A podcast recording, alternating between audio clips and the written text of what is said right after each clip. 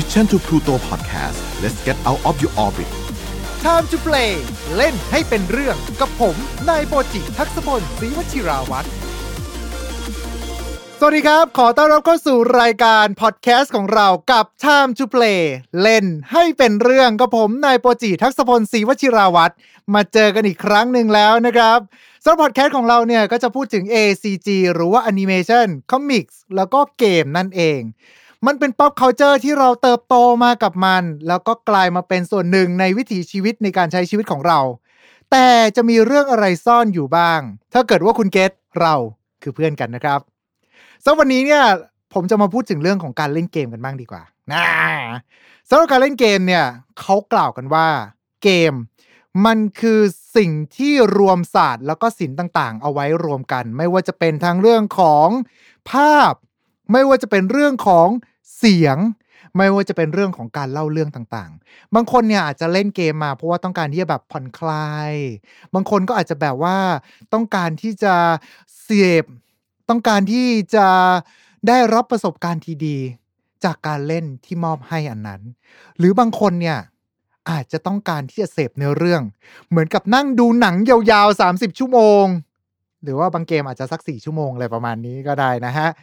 หรือว่าเหมือนกับเราเนี่ยนั่งดูซีรีส์ Netflix ยาวๆสักเรื่องนึงซึ่งการเล่าเรื่องในเกมเนี่ยมันก็จะผ่านทั้งตัวละคร dialogue คัตซีนต่างๆร้อยเรียงกันมาเป็นเรื่องราวให้เราเนี่ยเข้าใจได้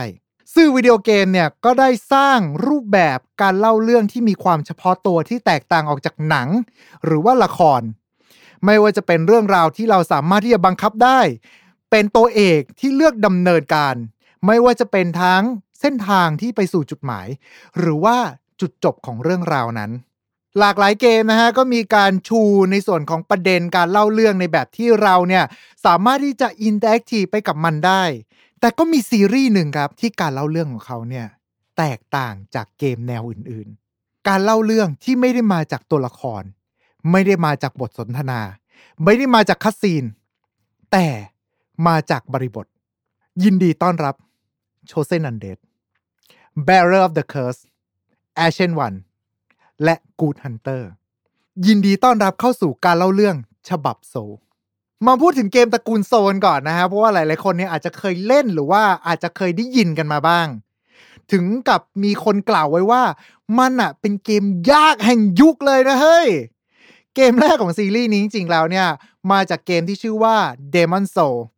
ซึ่งลงบนเครื่อง PlayStation สาม ผลิตโดยบริษัท From Software ภายใต้การดูแลของ Sony ในปี สองพันเก้าแล้วก็ภายหลังนะฮะก็กลายมาเป็นซีรีส์ Dark Souls ในปี สองพันสิบเอ็ดแล้วก็เกม Bloodborne ในปี สองพันสิบห้าทำให้ถูกผนวกเข้าด้วยกันกลายเป็นแนวเกมที่ถูกเรียกว่า Soulborne นั่นเองสำหรับวันนี้เนี่ยก็ขออนุญาตเรียกแค่เกมตระกูลโซลอย่างเดียวแล้วกันนะฮะในยุคที่ตลาดเกมเนี่ยพยายามจะเข้าถึงคนหมู่มากเกมเมอร์ส่วนใหญ่เนี่ยก็ไม่ได้เป็นฮาร์ดคอร์เพลเยอร์อะไรกันขนาดนั้นดังนั้นเนี่ยเขาก็เลยมีการลดทอนความยากของเกมลงทำให้เกิดเหตุการณ์ที่เรียกได้ว่าฮาร์ดคอร์เกมเมอร์ในยุคนั้นเนี่ยอาจจะรู้สึกว่าแบบก็มีแต่เกมง่ายๆในท้องตลาดอ่ะไม่มีความท้าทายอะไรเลยจนกระทั่งการมาของเกมตระกูลโซลเนี่ยแหละครับที่ทำให้เกิดการเปลี่ยนแปลงของตลาดเกมในยุคนั้นขึ้นแล้วก็สร้างชองร่าใหม่ให้กับวงการเกมด้วยเช่นเดียวกันความยากแต่ว่าก็แฟร์นะการบังคับที่ต้องคิดก่อนทุกครั้งก่อนที่จะกดคำสั่งออกไปและการเล่าเรื่องที่มีแบบฉบับเฉพาะตัวกลายเป็นเกมที่ประเภทที่ว่าถ้าเกิดว่าคุณดูแคสเกมเนี่ยโอ้โหดูได้แต่เฉพาะคนที่มาโชว์เทพหรือว่าอารมณ์ของเขาตอนที่แบบปราบบอสได้แล้วแล้วก็รู้สึกได้ถึงความตื้นตันหลังจากการปราบบอสนั้นไปคนที่อาจจะมาโชว์ความหัวร้อนแบบโหทำไมบอสตัวนี้มันยากขนาดนี้นะ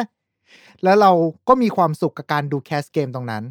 และด้วยความยากของเกมตระกูลนี้นั่นแหละครับเลยทำให้เกิด challenge ต่างๆมากมายไม่ว่าจะเป็นทั้งแข่งขันสปีดรันพยายามจะทำลายสถิติโลกว่าใครจบเกมไวที่สุดหรือจะเป็น challenge ประเภทแบบแก้ผ้าเลเวลหนึ่งแล้วก็ใช้อาวุธกากๆที่ได้มาตอนต้นเกมเนี่ยพยายามปราบบอสที่ยากที่สุดหรือจะเป็นการบังคับด้วยวิธีแปลกๆไม่ว่าจะเป็นทั้งบังคับด้วยจอยเต้นกลองชุดกีตาร์ไปจนถึงกล้วยใช่กล้วยครับกล้วยเลย สำหรับเกมตระกูลโซนี้นะฮะก็เลยกลายเป็นเกมที่เป็นดัชนีชี้วัดความยากวัดความเทพในตัวของผู้เล่นนั่นเองแต่ถามว่าแล้วเนื้อเรื่องของ Dark Souls เนี่ยเป็นยังไงโอ้โหคุณเอ้ยถ้าเกิดว่าอิงตามบทสนทนาที่เกิดขึ้นภายในเกมซึ่งถ้าเกิดรวมๆกันเนี่ยผมว่ามันไม่น่าจะเกินสิบนาทีนะฮะมันจะบอกแค่ว่าจงไปตามหาคนนั้นหรือไม่ก็จงไปตามหาสิ่งนี้หรือไม่ก็จงไปจัดการบอสตัวนั้นแค่เนี้ยไม่ได้บอกอะไรมากกว่านี้เลยนะฮะถ้าเกิดว่าคุยกับ เอ็น พี ซี ตัวอื่นเนี่ยส่วนใหญ่ก็มักจะเล่าเรื่องชีวิตของตัวเองว่าน่าสมเพชขนาดไหนหรือไม่ก็สมเพชในชะตาชีวิตของเราหรือไม่ก็กลายเป็นคนบ้าไปเป็นที่เรียบร้อยแล้วคือไม่บอกอะไรเราอยู่ดีฮะหลายๆคนที่เล่นเนี่ยอาจจะงงกับเนื้อเรื่องดูแคสก็งงกับเนื้อเรื่องต่อให้เราพยายามจะศึกษาอะไรแล้วก็ตามก็ยังงงกับเนื้อเรื่องอยู่ดีเพราะว่ามันไม่มีคำตอบอะไรให้เลยแต่แท้ที่จริงแล้วนะครับสำหรับเกมซีรีส์เนี้ยมันมีเรื่องราวตำนานการต่อสู้และการมีตัวตนของมนุษยชาติแอบแฝงอยู่ด้านในแต่เขาไม่ได้เล่าออกมาตรงๆเขาแทบจะไม่มีคัสซีนอะไรเลยเขาจะบอกผ่านบริบทไม่ว่าจะเป็นทั้งสภาพแวดล้อมการวางไอเทมศัตรูที่โผล่ออกมาคำอธิบายที่สลักไว้อยู่ในอาวุธต่างๆรวมไปถึงของประกอบฉากยิ่งมันดูผิดปกติมากเท่าไหร่แปลว่ามันมีเรื่องราวที่ยิ่งใหญ่ซ่อนอยู่ในนั้นมากเท่านั้นครับทุกอย่างเนี่ยล้วนแล้วแต่สอดประสาทอยู่ในโลกทัศน์ใบนี้ที่สร้างขึ้นเช่นเรื่องราวในเกม Bloodborne โศกนาฏกรรมแห่งเมืองยานำสำหรับเกมนี้นะฮะเราจะเล่นเป็นฮันเตอร์โดยจะต้องสู้กับเหล่าอสูรร้ายที่บุกเมืองยานำจนกระทั่งเราเนี่ยผ่านไปที่บ้านหลังหนึ่งเราพบกับเด็กสาวที่พูดลอดผ่านทางกระจกออกมาเธอพูดถึงพ่อของเธอที่เป็นฮันเตอร์ด้วยเหมือนกัน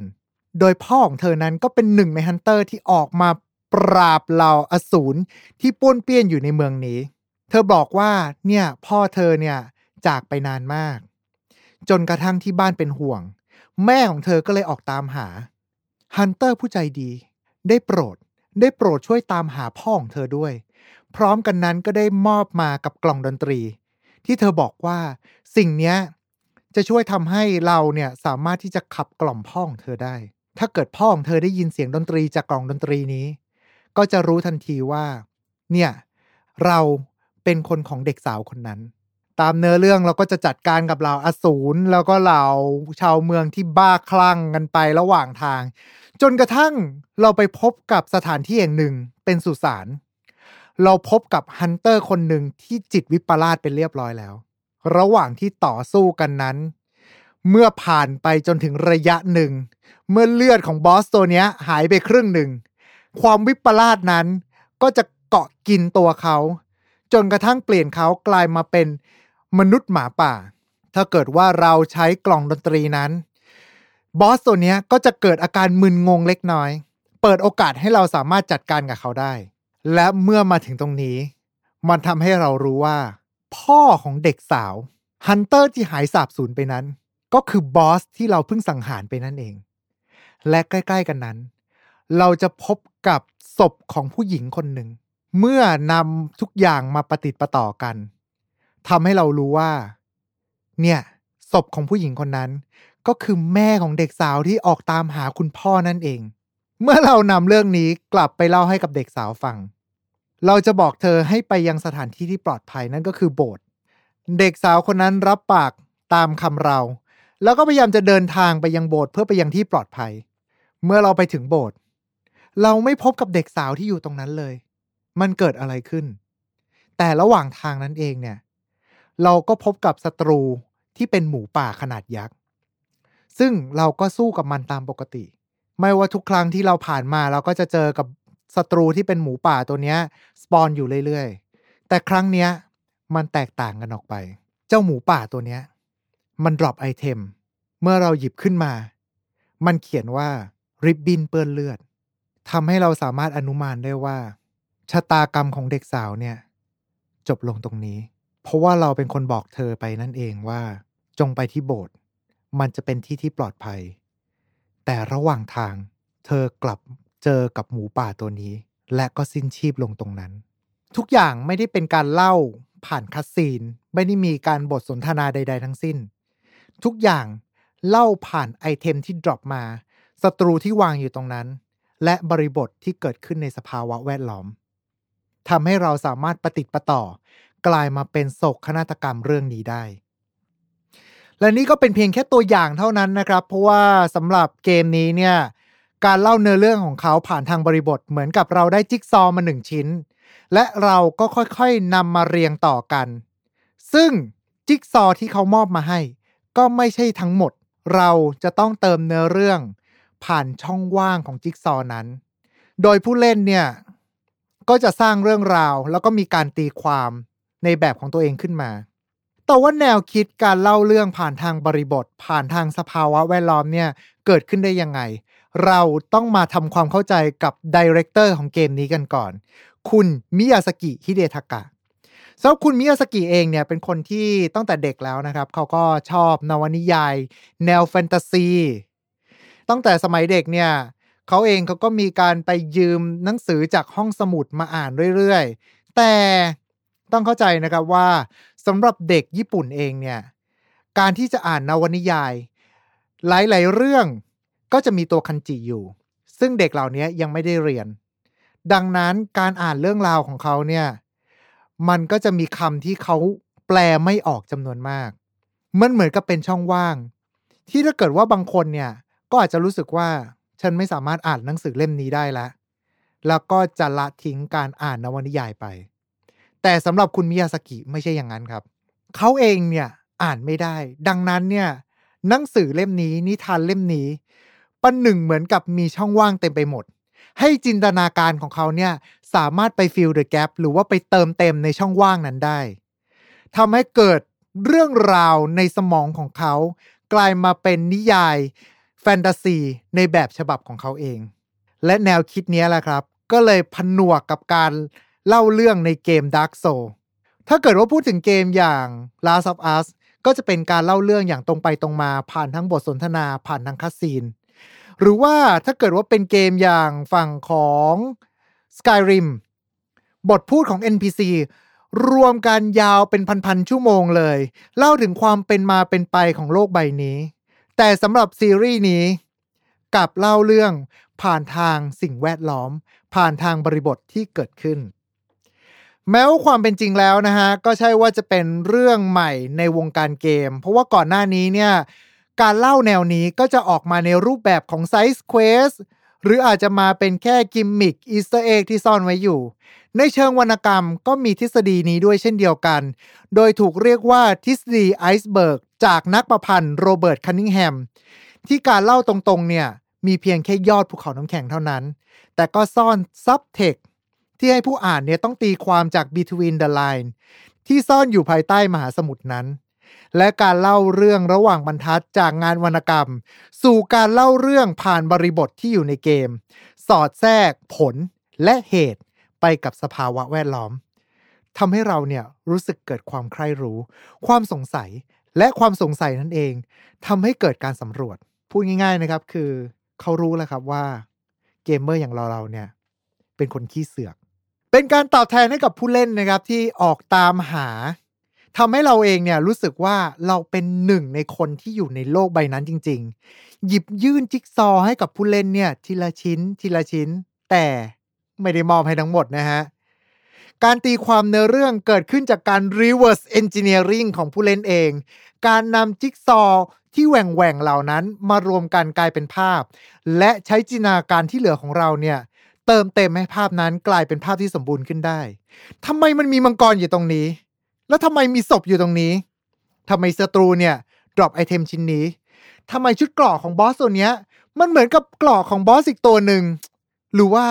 ทำไมมันมีอัศวินใส่เกราะถือธนูอันยักษ์ยิงลูกธนูยาวเท่าแหลนใส่เราอยู่ตรงขอบระเบียงวะข้อมูลเหล่านี้ให้มาไม่มากเกินไปแล้วก็ไม่น้อยเกินไปปล่อยให้จินตนาการของผู้เล่นเนี่ยได้เติมเต็มเรื่องราวต่างๆนี่เองแหละครับ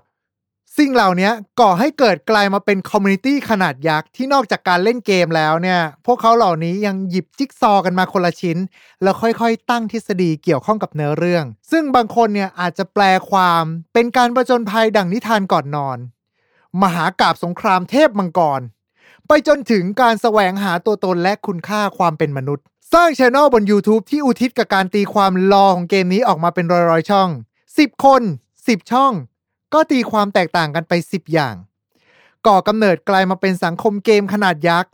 และกลายเป็นหลักไมล์ของวงการเกมเกมที่ไม่ได้เล่าเรื่องออกมาตรงๆแต่กลับกระตุ้นต่อมใคร่รู้ของผู้เล่น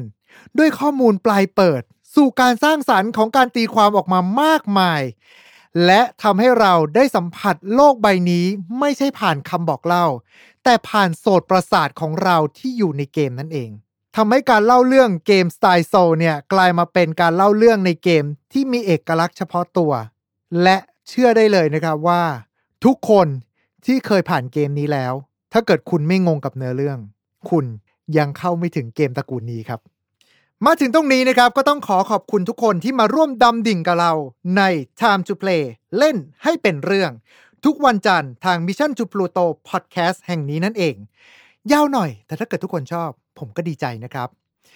ใครมีคำติชมใดๆหรือว่าถ้าเกิดอยากจะให้พูดประเด็นไหนก็สามารถที่จะคอมเมนต์ใต้คลิปนี้กันมาได้เลยและยังไงเอาไว้เจอกันใหม่โอกาสหน้าวันนี้ขอบคุณและสวัสดีครับ Mission to Pluto Podcast Let's get out of your orbit Time to play เล่นให้เป็นเรื่อง